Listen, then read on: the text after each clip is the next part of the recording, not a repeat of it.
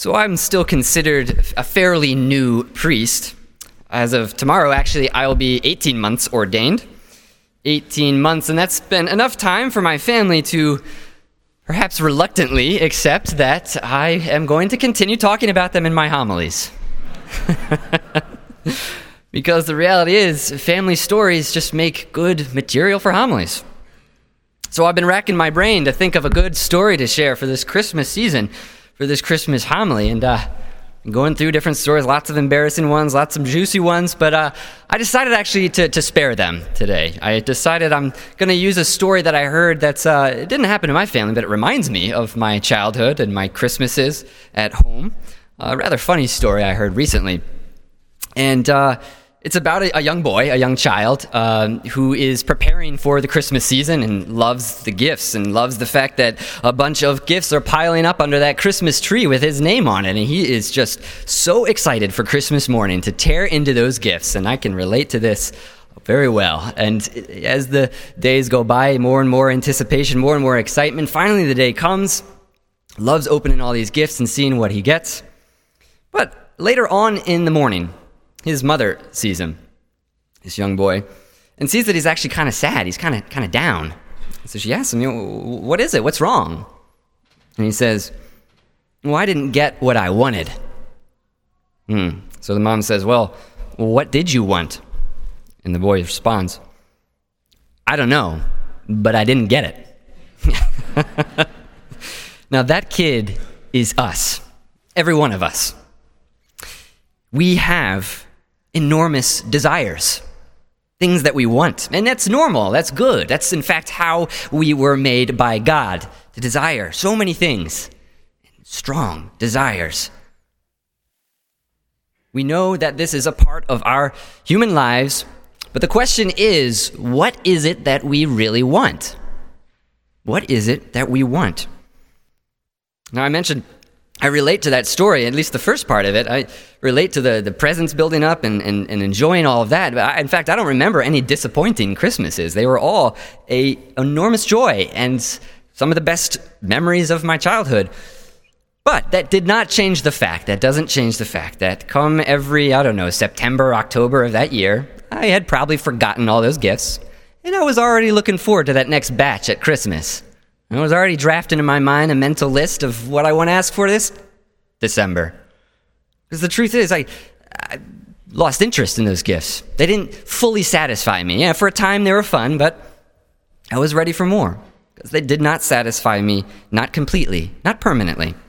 And again, this is us. For all the things that we desire, nothing seems to really permanently, fully fulfill us. So, again, that question what is it that we want? That we really want?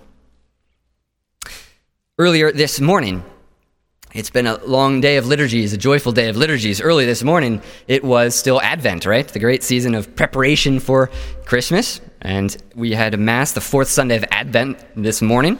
And at that Mass, I'm preaching on, on preparing for Christmas. I gave some, uh, some advice on how to have the best possible Christmas, right?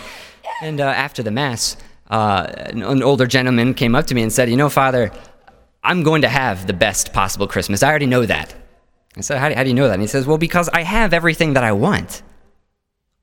He says, and this, this father, he says, You know, I have everything that I want. My children are all safe, and they're all in my house right now. That's all that I want. So it's going to be the best Christmas imaginable. And you know what? That's what God wants.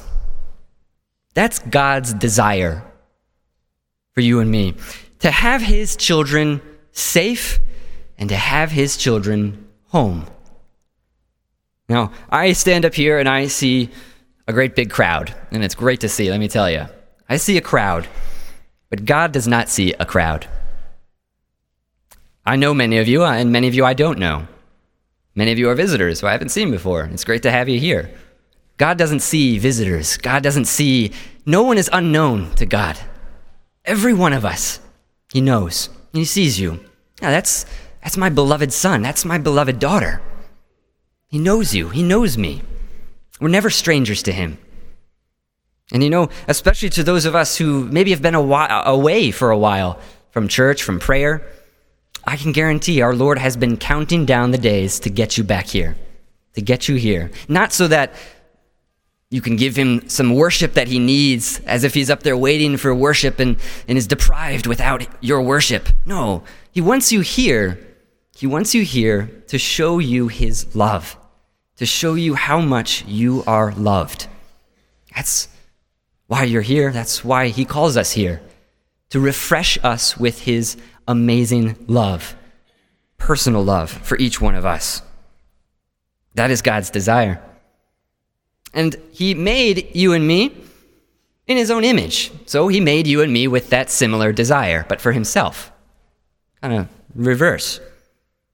You know, we are made in His image. Now, we love our pets. I know that. Uh, we know we, we love animals. I know in my family we've always loved having pets. And we're told that God did not make them in his own image. So when we see our cats and dogs, you know, we love them, um, but we don't see in them a restless heart that is longing for some greatness, something beyond what they are. We look at our cats and dogs and say, oh, they, they're just looking for the next meal, maybe a little bit of affection from their masters. Nothing more than that. But when we look at each other and look at ourselves, we see that infinite desire, that infinite longing for something greater. Our restless hearts that were created in God's image, that were only satisfied in God Himself. Because what do we really want? We want to go home. That's what we really want. Everyone here, everyone here without exception, is at least a little bit homesick. Everyone here is restless for heaven. Mm, we long, we long for that overwhelming all consuming love of our God, who is our Father. And the good news is the good news that we celebrate on this incredible feast day is that our Lord, our Father in heaven, offers it to you and me. He offers Himself, so much so that He became man for us, so that we can receive Him at Mass, so that He can bless us in particular ways to give us his life, to give us his strength. That is the great news. That our Lord is here for us, that he's stretching out his hand to you and me. All we have to do is turn to him, especially coming to Mass to receive his blessing. But every day, just to turn to him and to allow him to satisfy that infinite longing, that inexhaustible desires of our hearts that only God himself can satisfy.